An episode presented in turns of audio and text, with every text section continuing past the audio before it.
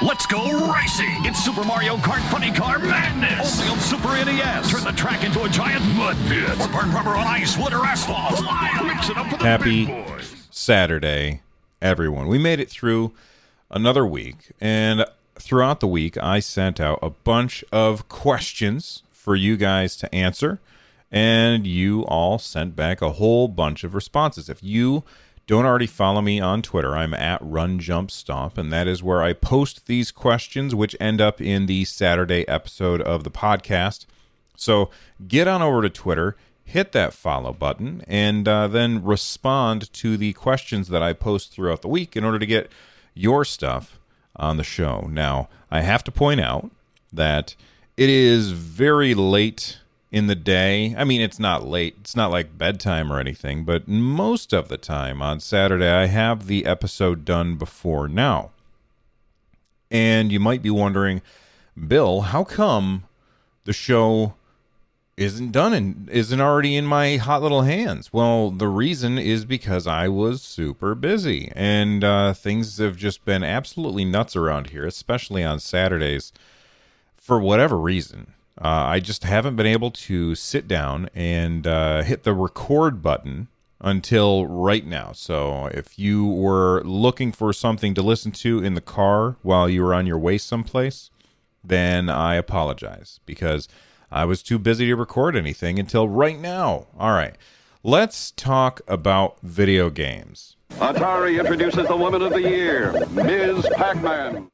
Earlier this week, I told you that Nintendo basically said if you bought the wrong version of the DLC, the Isle of Armor DLC for Pokemon Sword and Shield, that you would not be able to return it. Now, we don't know if that is as of yet untrue, but earlier today, Nintendo tweeted out uh, this very interesting information. They said when purchasing the Pokemon Sword expansion pass or the Pokemon Shield expansion pass, please ensure that you select the one that corresponds with the version of the game that you own. If you mistakenly purchased the incorrect pass, please contact customer support. Now, telling them to contact customer support and then telling them that you're not going to do anything about it is, good God, one of the worst ideas that you could do. And I don't think that Nintendo is that foolish. So, my guess is rather than posting, hey, everybody, we're offering refunds if you bought the wrong version, then they're just saying, "Hey, if you bought the wrong version, contact us." And we've we've seen this before where Nintendo has given us the option to do something, but they don't necessarily say flat out, "Hey everybody, here's what's happening when you call in." Because they want to give themselves themselves a little bit of wiggle room. Um, if you go back a long time. You're going to hear a phone call between me and Nintendo, and, and you might ask yourself, Bill, what episode was that on? I have no idea. Uh, but there was a, a phone call between me and Nintendo. I, I suppose that if I'm using the proper grammar, I should say Nintendo and I. Uh, no, it was me and Nintendo. Yeah, I said it right. Anyway, uh, so I called up Nintendo and I asked them about something, and they said uh, they gave me a definitive answer.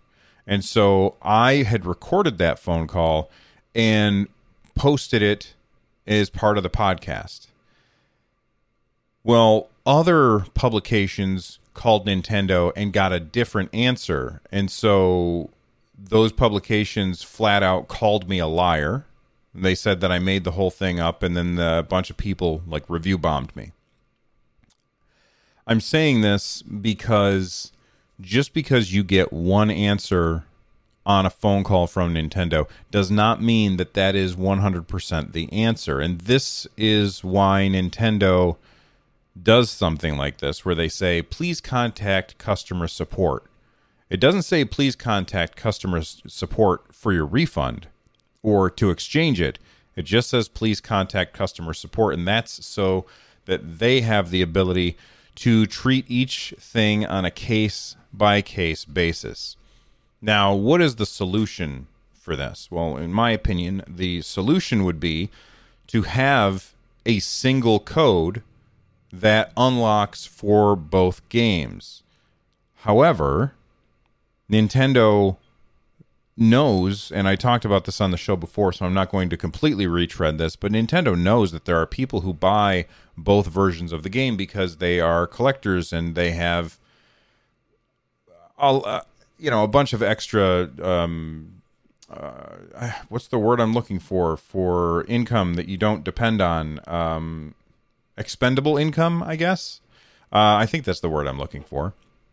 Uh, so they, they have people who are collectors who also have this expendable income and disposable income. That's what I was looking for. I know everybody is screaming at their phones right now, Bill, why can't you learn words?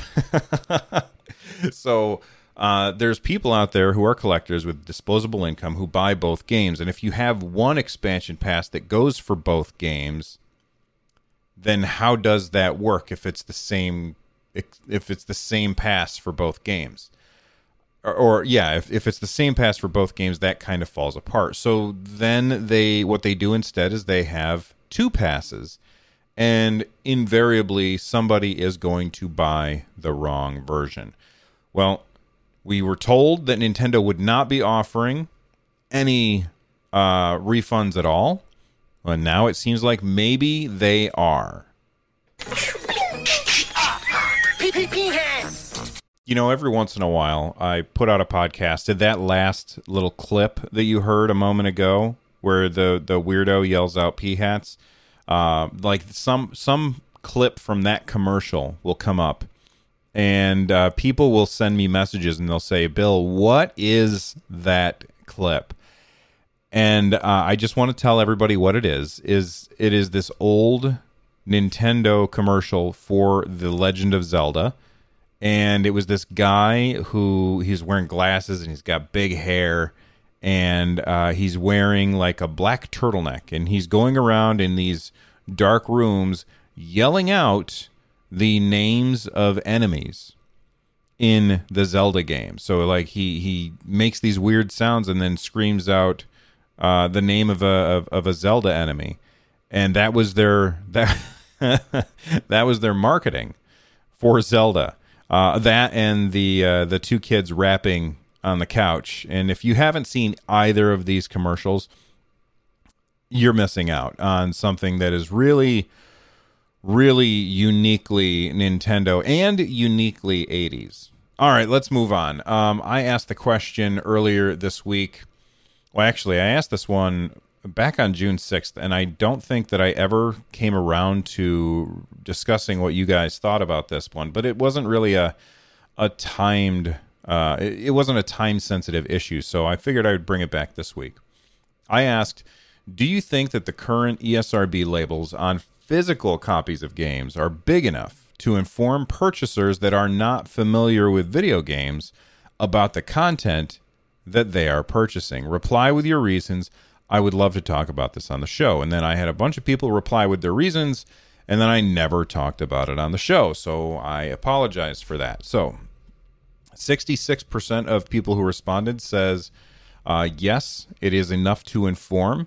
33% said no, it needs more emphasis. Let's look at some of the responses to this. And before we get to your responses, I'm just going to say what I think would be better is that they have the entire bottom half of the uh, of the um the the box art to explain the rating system and what it means. Now, is that as important on something that is rated E for everyone? No, I don't think so. Uh, T for teen? Probably not.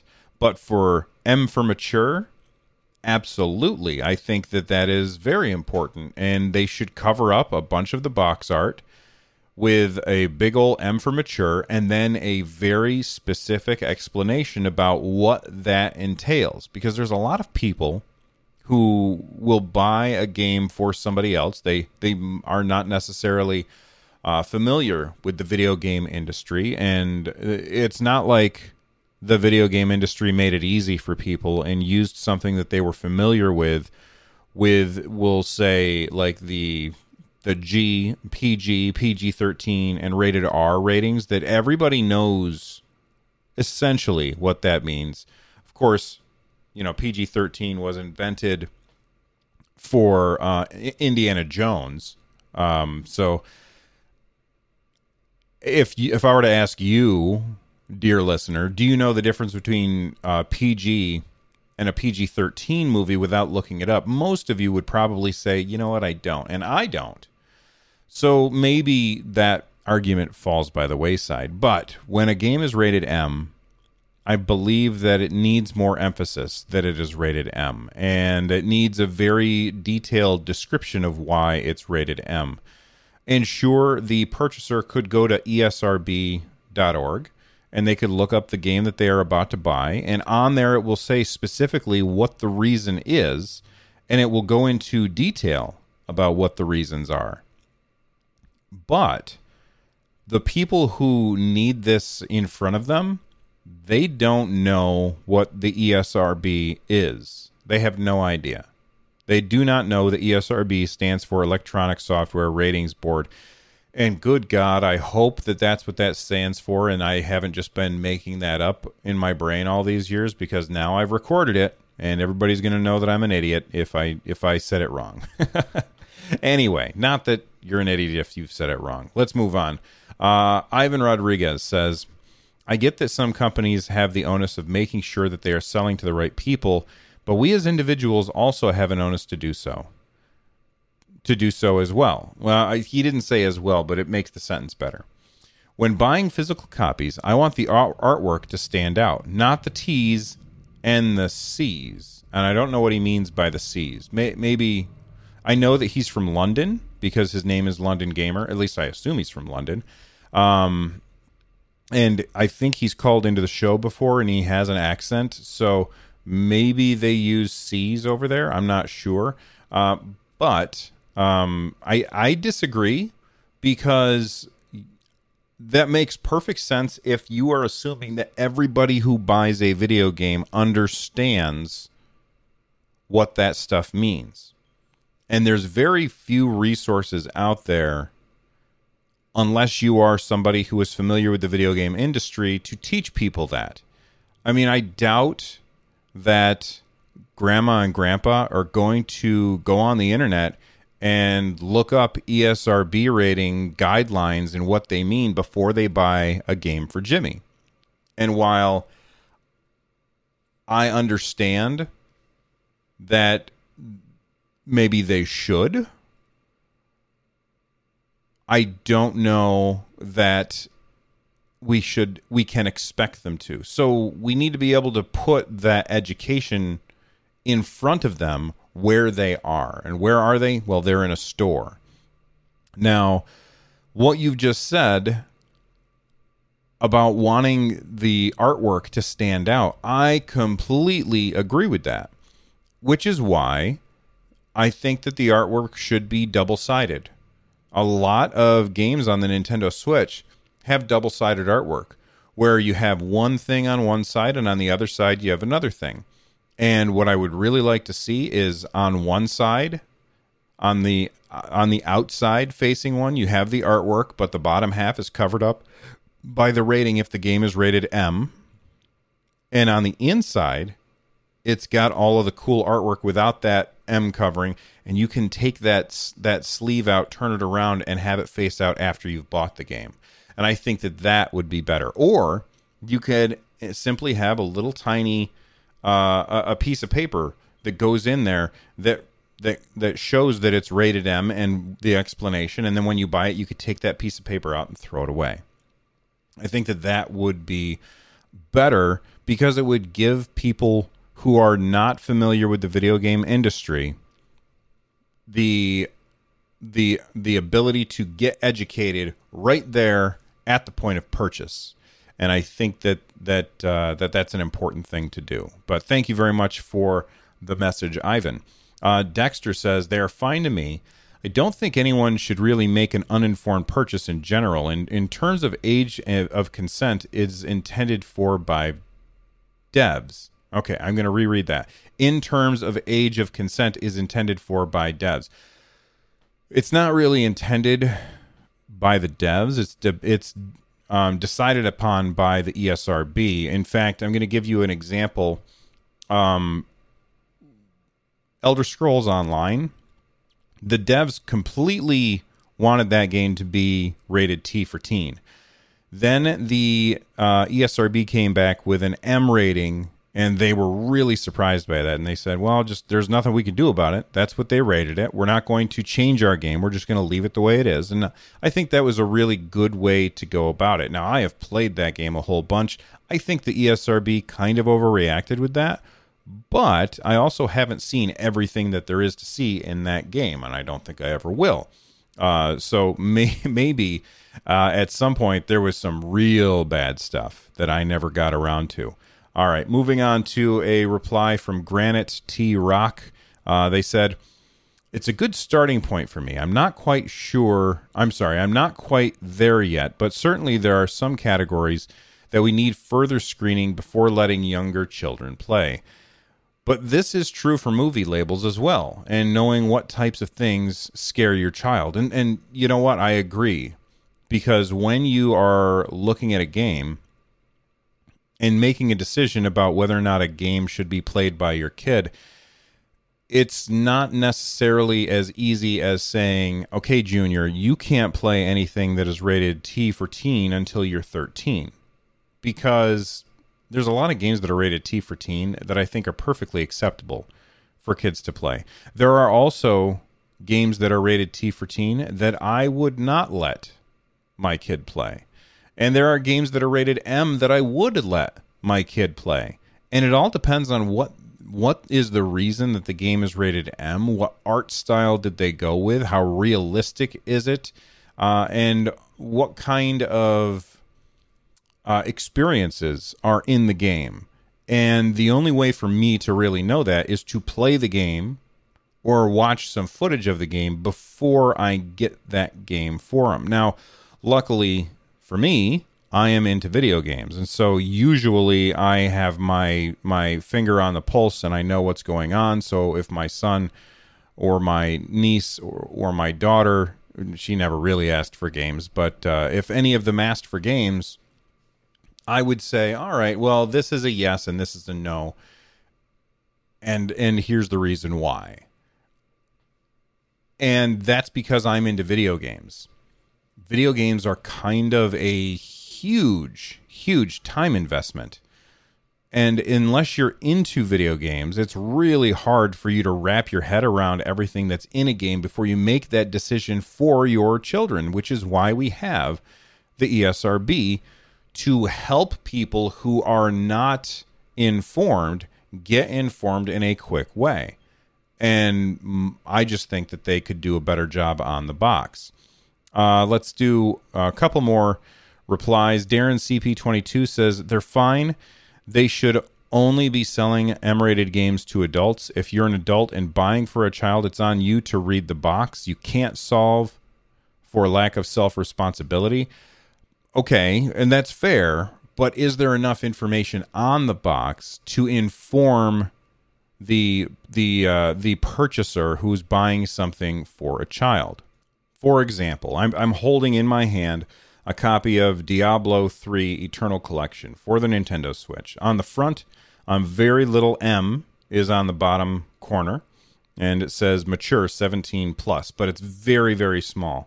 On the back, in that same corner in the bottom left corner when I turn it over, it says M plus and then it says blood and gore, partial nudity, and violence. And users interact. And that's the reason that it's M plus. What I am suggesting is that it explains more about that and makes it bigger. Just just to give everybody the chance to really see it instead of having to scour through the box. And you have to remember that for a large segment of the population out there, video games are for children. It doesn't matter that there are games that are rated M. Video games are for children. And so they go into the video game store and they see on the shelves products that are for children. They don't understand that there are video games that are not for children. And so they just grab something for Jimmy and uh, you know they give it to him at Christmas and now Jimmy's playing that game and they don't know, especially on a Nintendo Switch. What if the kid has a Switch Lite? You don't see what's on that screen. You don't see what he's up to. Uh, and yes, there is some onus on the adults who are making these purchases. I'm just trying to make it easier for said adults to be informed. Um, Hughes Reviews says, Nope, labels need to convey to parents what gambling is in the game, as well as violent slash sexual content. Jacket labels should also be double sided. Ooh, hey, somebody else who had the same idea as me. Uh, should also be double sided so that people who buy the game can have a case with um, unblemished artwork. That way, nobody complains about the warnings. So I think that Hugh, uh, and that was from Hugh's reviews, uh, Hugh and I are on the same page here. Uh, if you have more thoughts on this, please feel free to let me know on Twitter at Run Jump Stomp. I'm number one. I got to be honest. Even if I never made a dime doing this show, I would probably still be doing this show because I love doing it. It's so much fun. But the money does help. And I have to say thank you to everybody who has recently pushed us over 70 patrons. There are 70 people out there who said, you know what? This is content that is worth paying for, even though I get it for free. So, uh, to everybody who's joined the Patreon, thank you very much. And stick around at the end of the show, and I will be thanking our producers, which is everybody who is at the $10 tier or higher. We got some new people this week. If you want to join up, head on over to runjumpstomp.com slash thank you.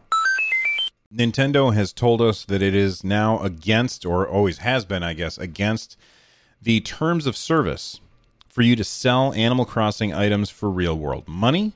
I decided to find out what you all thought about that. I said, Do you think it should be against the terms of service? Reply with your reasons. Uh, 59% of you said yes, it should be against the terms of service. 40% of you said no. Let's see what everyone thinks about this. We're going to start with um, Nintendork on Twitter says, Well, capitalism says, sure, go for it, but my morals tell me it's wrong. At the end of the day, I guess people should be able to do what they want, right? I don't know. I wouldn't pay anyone real world money for something like that. Lloyd Hannison, who is an awesome guy, also does the Nintendo Pulse podcast, and he is my co host on StadiaCast. So uh, make sure that you check out his stuff and check out our stuff. Uh, he said the main issue with it is that some of the big sellers used hacked consoles to endlessly duplicate items. They can come to your island and drop hundreds of stacks of gold nuggets in one trip. If it really was an economy, I'd be okay with it, but you are financially supporting hackers. And I'd have to say that, you know what, I completely agree. I never, ever like to support hackers when it comes to video games. Why? Because if they are hacking in a game like Animal Crossing, then guess what? They're probably also hacking in other games, games where I interact with them and they can screw up my game big time by maybe having uh, endless ammo or being able to see through walls when we're in a first person shooter or something like that. So, yeah, I agree. Screw hackers, they're the worst. Uh, Fisto says it seems Nintendo initially didn't want the, to feature cloud saves for Animal Crossing New New Horizons in fear of cheating slash duping possibilities. I think this is a reaction or a consequence that they didn't anticipate. I don't think it should go against the terms of service. Um, well, but the the cheating and the duping is still happening. Uh, so as far as Nintendo not doing their cloud saves for that reason, I know that they said that they didn't want that like the that cheating was something that they thought about. I think it has something to do with something that we're not understanding. I'm I'm guessing it's probably God, you know what? I don't friggin' know why because it it drives me really really it makes me mad that we don't have cloud backup for a game that probably needs cloud backup more than any other game on the planet. In my house, if you added up the number of hours that everybody has put into Animal Crossing just in my house, you're easily over a thousand hours. We have had so much fun with that game. And I recently sent off my son's Nintendo Switch to get repaired. Uh, there was uh, uh, his his right Joy-Con won't click in to the the thing on the side, and uh, so we're sending it in to get repaired. I dropped it off a couple of days ago. I'll let you know how it goes because he's been dealing with it broken for a really long time because the due to COVID nineteen the uh, the repair centers were closed. Well, they're back open now, and I send it in. And if it comes back without his Animal Crossing save, like he's going to be devastated. I can't even imagine how upset he would be because that's a lot of time and people grow really attached to their islands. If mine suddenly disappeared, I don't know that I would be especially upset because there's a lot of things that I did early on in the game that I'm not happy with and I would change and it's costs me a bunch of time to change. I don't know. Moving on. Uh, let's get back to what everybody else thinks. Uh, Dexter says, I think as long as both parties are okay with it, I don't see a problem. Now, if one side is clearly being taken advantage of without knowing, then that's a different story. And that that is something that you have to wonder about is can I mean, look, let's look at uh, an MMO. And Animal Crossing is not an MMO, but it feels like one sometimes, especially if you are active in playing online with other people. It feels very MMO like because you're all doing this thing together and you're all, it feels like you all have these individual islands that are all part of one world, even though there's just an instance in, in yours. But in MMOs, people will hack accounts and then they will uh, take that account and then they will use it to try and uh, farm gold and then they will turn around and try and sell that gold to other people and when people give them the credit card information in order to buy the gold then they steal that credit card information and sell that credit card information to other people which then use it to either steal identities or to run up somebody's bill um, in order to buy a bunch of crap that that person doesn't doesn't want. So, does that happen in Animal Crossing? I don't know, but uh, I hope not. But it might. You never know. Diddy Does Games replied If another player buys an item or service for real world money, it doesn't affect my playing experience. I don't see the problem with it, and it shouldn't be ex- explicitly prohibited. In my honest opinion, it defeats the whole purpose of the game, though. And yeah, I completely agree. Buying stuff for real world money uh, does kind of defeat the purpose of the game. It kind of takes the fun out of it. But if you are somebody who has more money than time, I can understand it. And uh, that's why I also understand why people buy gold in games like World of Warcraft what did World of Warcraft do in response? They built in a real way for players to buy and sell gold by doing the uh, the the the tickets, which uh, give you access to a month worth of play. You could you could use that gold, and you could, um, or you could buy those tickets and then sell them for gold if you wanted to and that took out the risk of getting your um, of of getting your uh, credit card information stolen. Of course, it also gave Blizzard another source of revenue, so I guess that was good for everybody. I'll read one more response. Uh, Brad Farrell says, "No, if people are silly enough to buy it, so be it. I paid for my rent running bots in Diablo 2 and selling."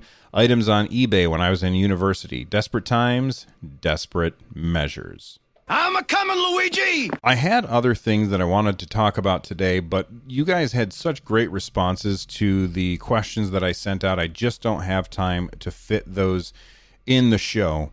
Before we get out of here, I have to take a moment and I want to thank our amazing, our fantastic, our generous patrons. Uh, each and every one of you, whether you are somebody who is in for a buck a month or you're somebody who's in at the highest possible level, Uh, thank you to each and every one of you. But at the end of the show, I always call out the people who are at the highest level. We are now at 73 patrons, uh, which is on our on our march to 100. Uh, there's a loud motorcycle that just went by. Uh, anyway, I'm moving on from the motorcycle. Uh, on our march to 100, I just I, I'm absolutely floored every time that somebody signs up because I give out all of my work for free and you guys still support. It really is amazing. I, I love that that you guys recognize that content like this takes a lot of work. So to our producers, Abigail 13, Jordan Forbes, and Paul Bramblett, thank you very much. If I could thank each and every person who is a patron, I would. Uh, but I only I only specifically call out the names of the people who are at the $10 tier or higher because otherwise I'd be here all day and we wouldn't get through the end of the show. But thank you again to the uh, patrons and the producers. You are all fantastic. The music that you are about to hear is uh, Star Fox remix by Note Block. Thank you very much for listening. I will see you next time. Stay awesome, everyone.